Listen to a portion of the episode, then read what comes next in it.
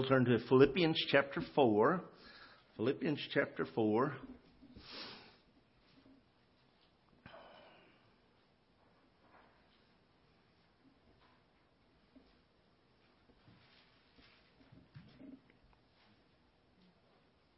Verse 12. Actually, verse 11. We're going to start there. We dealt with this last uh, Sunday night, and uh, so I'm not going to camp out here tonight, but I'm going to use it to introduce the uh, message for tonight. the Apostle Paul says, Not that I speak in respect of want, for I have learned in whatsoever state I am therewith to be content. I know both how to be abased and I know how to abound. Everywhere and in all things I am instructed both to be full and to be hungry, both to abound and to suffer need. What in the world does that mean? How can you be full and be hungry? How can you abound and suffer need? Verse 13, I can do all things through Christ which strengthens me, strengtheneth me. I can do all things through Christ which strengtheneth me. And we like to think that verse 13 means I can be victorious, I can be triumphant. No task is too tough. I can win because I can do all things through Christ which strengthens me. When the truth of the matter is, it means I can suffer horribly and bear the light of the gospel of Jesus Christ triumphantly in spite of the suffering because he strengthens me.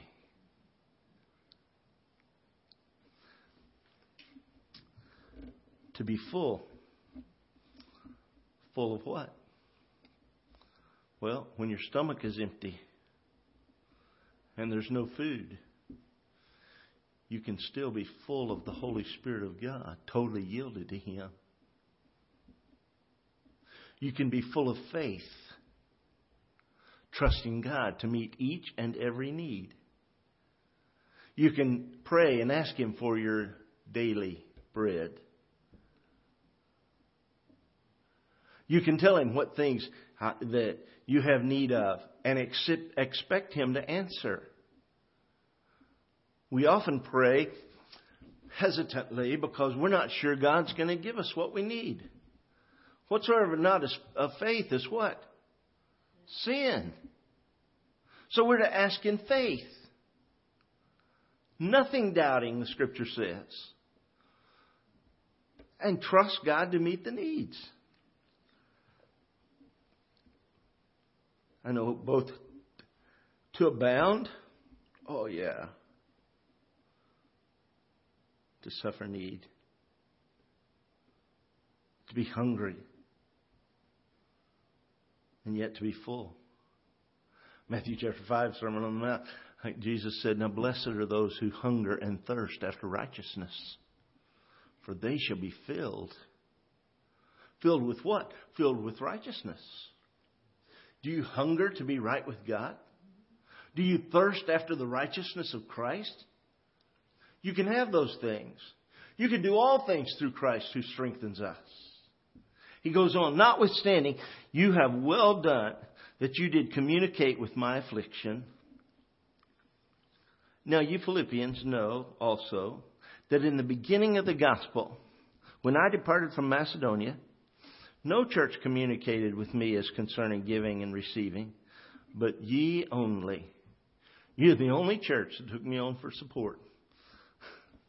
okay? Paul's on a missionary journey his second missionary journey, and one church supports him. You say, how does he make it? Well, he's a tent maker.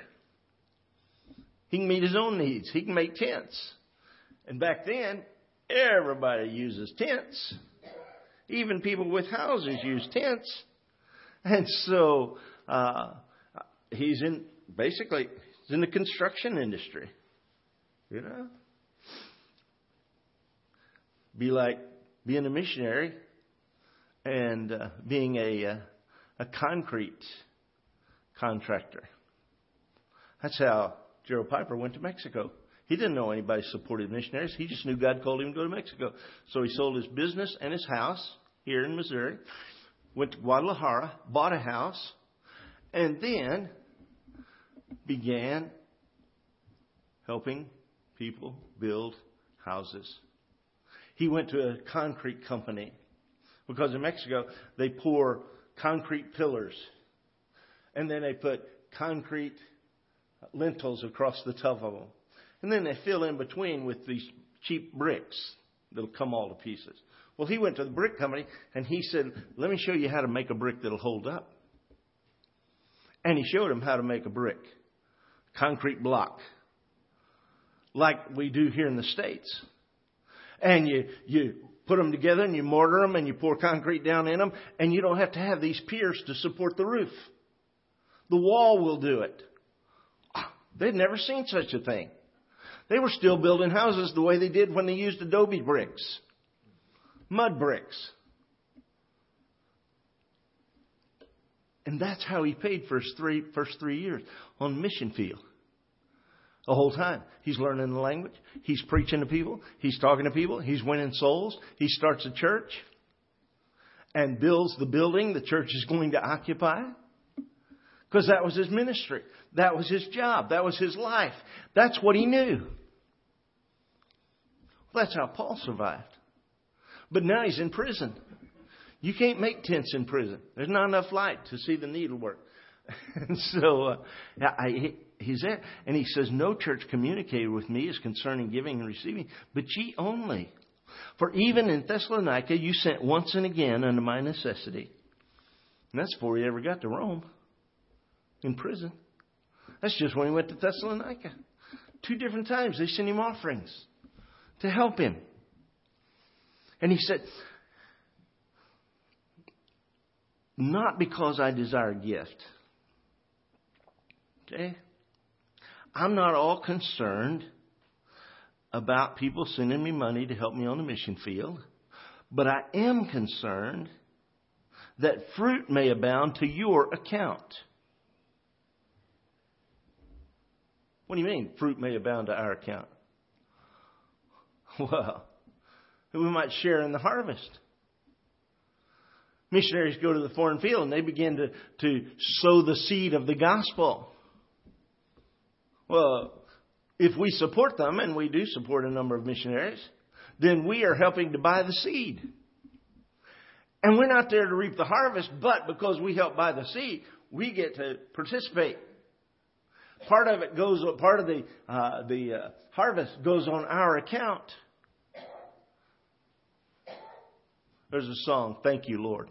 Uh, excuse me, not "Thank You, Lord." Thank you for giving to the Lord. Incredible song.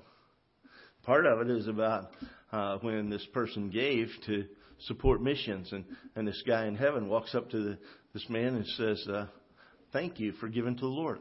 I'm a soul that was saved." the missionary came to my village and, and shared the gospel, and he couldn't have been there if it hadn't been for you. So there's people in heaven now, and there will be more people in the future who are going to be there because you all gave. You all gave. Wow. That's incredible. And that's the way it ought to be. That's what Paul is saying here. Not because I desire gift, but I desire fruit that may abound to your account. For I have all and abound. I am full, having received of Epaphroditus the things which were sent from you. It's an odor of a sweet smell, a sacrifice acceptable, well pleasing to God. Now let me tell you about an odor of a sweet smell. Everything the Jews did had to do with sacrifice. Okay? You bring your first fruits to the Lord, first fruits of the wheat or the barley harvest, and you just bring a big sheath of grain to the temple. And you hand it to the priest. And the priest stands there in the gate and he waves it to God and, and offers it to God as a sacrifice, a wave offering. And then they take it in and they thresh it out and it feeds the priest, helps take care of uh, the, the needs of the Levites who are working there in the temple, keeping things clean, hauling the entrails out of the temple and burying them out in the valley. Okay? takes care of their needs. And then you get to go home and reap the rest of the harvest. And the rest of the harvest, 10% of it belongs to God, the rest of it belongs to you. Wow, that's pretty cool. But when they bring a meat offering, or when they bring the lamb for Passover, what do they do with it? They bring this lamb or this goat or this calf and they bring it to the Lord. They offer it, and the priest takes it, cuts its throat, drains the blood out, skins it out, removes the entrails, cuts it, quarters the body, quarters it, puts it on the altar, and begins to roast it. Okay? Now, I don't care what anybody says, the smell of roasting meat attracts neighbors. Okay? And God enjoys the smell of barbecue. He enjoys the smell of roasted meat. Paul says this is a, this is a gift, an odor of a sweet smell. It is a sacrifice acceptable and well pleasing to God. Now, why was man created? To give pleasure to God, to please God. And Paul says when we give to missions, when we give to support a missionary we give to support uh, someone who is in need, uh, a, a, fellow believer, then that is an odor of a sweet smell. And that is a pleasing and acceptable sacrifice. That pleases God. No wonder you find yourself with more blessings when, when you give. I mean, it's like the blessings just start pouring out. Still got your Bible open? Turn to Luke chapter 6. Luke chapter 6. Very familiar passage.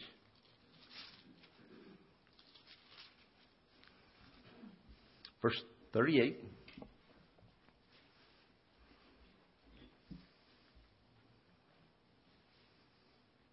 What's that first word? Give. That's all you preachers talk about. Give, give, give. Money, money, money, money, money. Yeah, I know. I understand. Okay? It bothers me too. That's why I don't like to go to Walmart. You can walk out of Walmart with, without paying for stuff. But if you got anything in your hands, they're coming after you. okay? They want money for everything in there. Okay? Scripture says, Give, and it shall be given unto who? You. The person who gave in the first place. How much will they give? Good measure, pressed down, shaken together, and running over shall men give into your bosom. For with the same measure that you meet withal, or you measure it out, it shall be measured to you again. Only here's the thing you can take a quarter cup measure, scoop it in, shake it, level it off, because that's how we do when we get ready to give. It's got to be exact. And then we pour it out and we hold it up. And God starts pouring sugar in that quarter cup measure. And He doesn't just pour it up till it's level, He keeps pouring until it's piled up on top. He gives until it's running over. That's what it says. And then He presses it down and shakes it together. So there's no air between the little grain, sugar grain. And, and then He pours a little more on top until you got everything you can hold in there. What if you had used a five gallon bucket? Gallon bucket, you know? Or a 55 gallon drum. Or 250 gallon tank. Let's back up. What if you'd given a dime? What if you'd given a dollar? What if you'd given a hundred dollars? What if you'd given a thousand dollars?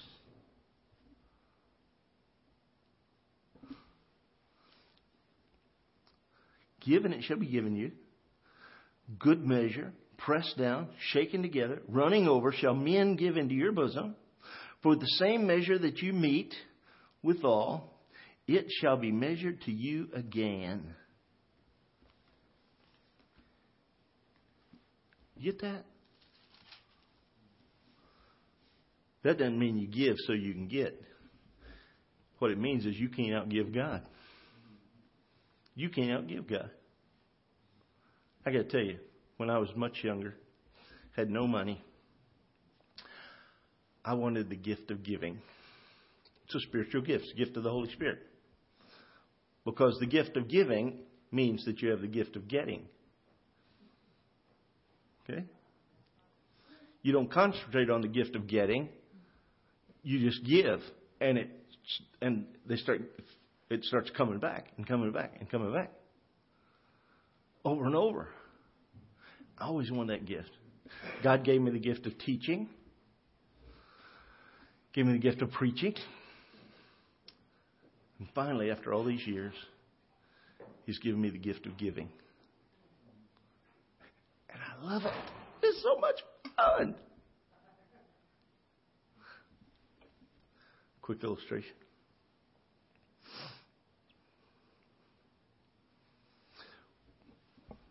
Back before I had the gift of giving, I didn't tithe on what I made.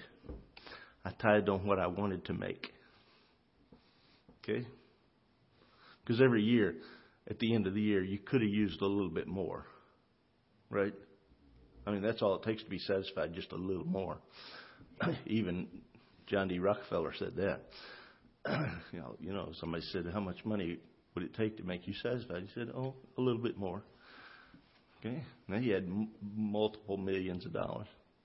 Okay? So I began to give in my tithe what I wanted to make the next year. And every year, at the end of the year, my income would have grown, would grow that amount. Wow. Now, people walk up to me and give me money to give. You say, Brother Casey, are you kidding? No, I'm not kidding. People walk up and, and give me money or gift cards or, or all kinds of cool stuff. And they say things like, ah, Here, Brother Casey, you know who needs this. A lot of times I don't. I mean, who would call and say, Hey, Brother Casey, you need chairs? No, I don't need chairs. We got chairs. What would I do with chairs? I said, Well, I don't really need them, but if you have some to give me, God obviously has a place for them. And they delivered 80 chairs. We put them in your garage, by the way, back before you were living there. And three weeks later, I meet this missionary, and we're eating at supper together. And I said, "Tell me what you all need. What could I do for you? Uh, is there anything I could pray with you about?" Or and he said, "What?" He said, "The biggest need right now is chairs." I said, "How many?" He said, "Oh, we could use 75 to 80. I said, Well, you got to haul them in. He said, What? I said, God gave me chairs. I'm giving you chairs. Okay? Back then we had pews. You notice we don't have pews anymore? I gave away the chairs. God gave us the money to buy nice, comfortable chairs. Okay? That's the gift of giving. I love it. Okay? I won't tell you how much I gave away last week, but it was well in excess of a thousand dollars. Okay? Seriously? Yeah, people needed it. I had it. Wasn't my money anyhow. It's always easy to give away somebody else's money. Because it all belongs to God. I just hold it in an open hand. Okay? Somebody called me from Florida. Said, Rick, I need $112.24. And I said, Really? How am I supposed to get it to you? They said, If you go to Walmart, you can send it to the state of Florida. Walmart will send it. It costs $10. I said, Okay. told me why they needed it. Had two little kids, two little girls, and they needed to get back home. And uh, so I said, okay, I'm going to send you $150.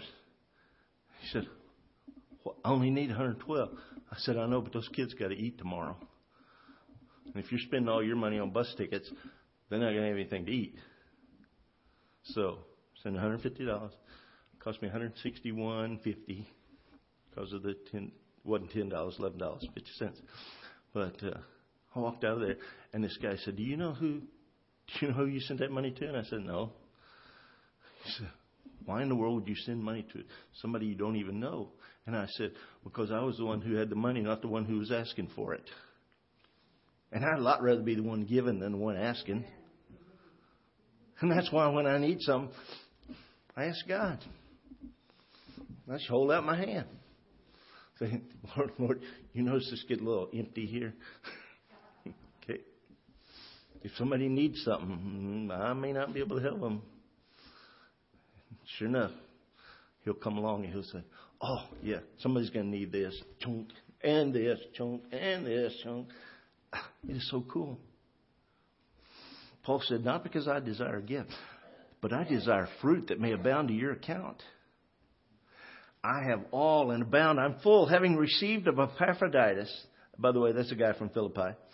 The things, one of the deacons, I think, the things which were sent from you, an odor of a sweet smell, sacrifice acceptable, well pleasing to God. But my God shall supply all your need according to his riches and glory by Christ Jesus. Do you know that is a blank check? He is not going to meet your needs according to his riches on the earth. Do you know how much God has on the earth? Whoa. Don't count paper money. It's pretty much worthless. Gold, silver, diamonds, jewels, topaz, sapphire, emeralds, rubies, okay? All that kind of stuff. Literally trillions of dollars worth. And if that's not enough, he can make more. Okay? He says, my God shall supply all your need according to his riches in glory by Christ Jesus. If Jesus gets the credit, Jesus does the work. Jesus gets the credit, Jesus gets the work.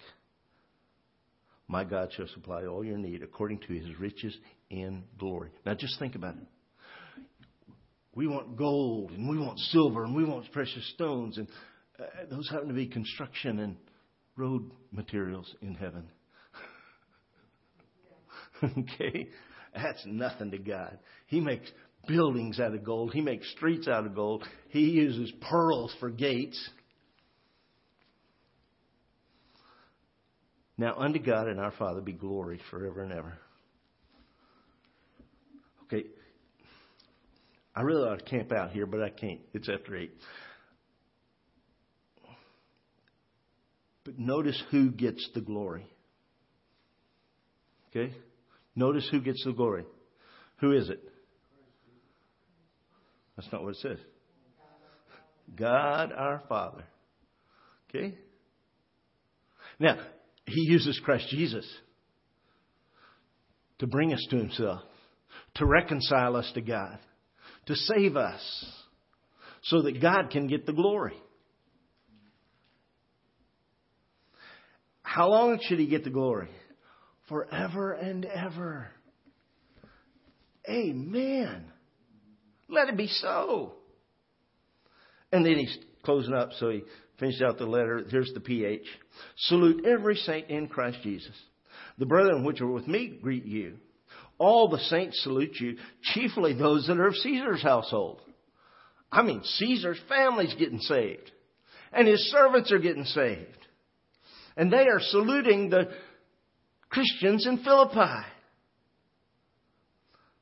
The grace of our Lord Jesus Christ be with y'all. That's how we know Paul was a southerner. The grace of our Lord Jesus Christ be with you all. And then he says, Amen. It's kind of sad that Paul, this great preacher was, as he was, had to amen himself, you'd think the people would have done it. Hint, hint. Let's pray together. Father, thank you so much for your love for us, for meeting our needs, for doing it in miraculous ways. Lord, teach us to rest in you. Because that's what being filled with the Spirit's all about the rest. The book of Hebrews, you talked about that you wanted your people to enter the land of rest. So we wouldn't have to worry. Wouldn't have to run in circles and scream and shout because we know what else to do. Dismiss us with your love. Bring us back safely on Sunday. Prepare our hearts. In Jesus' name and for his sake, amen.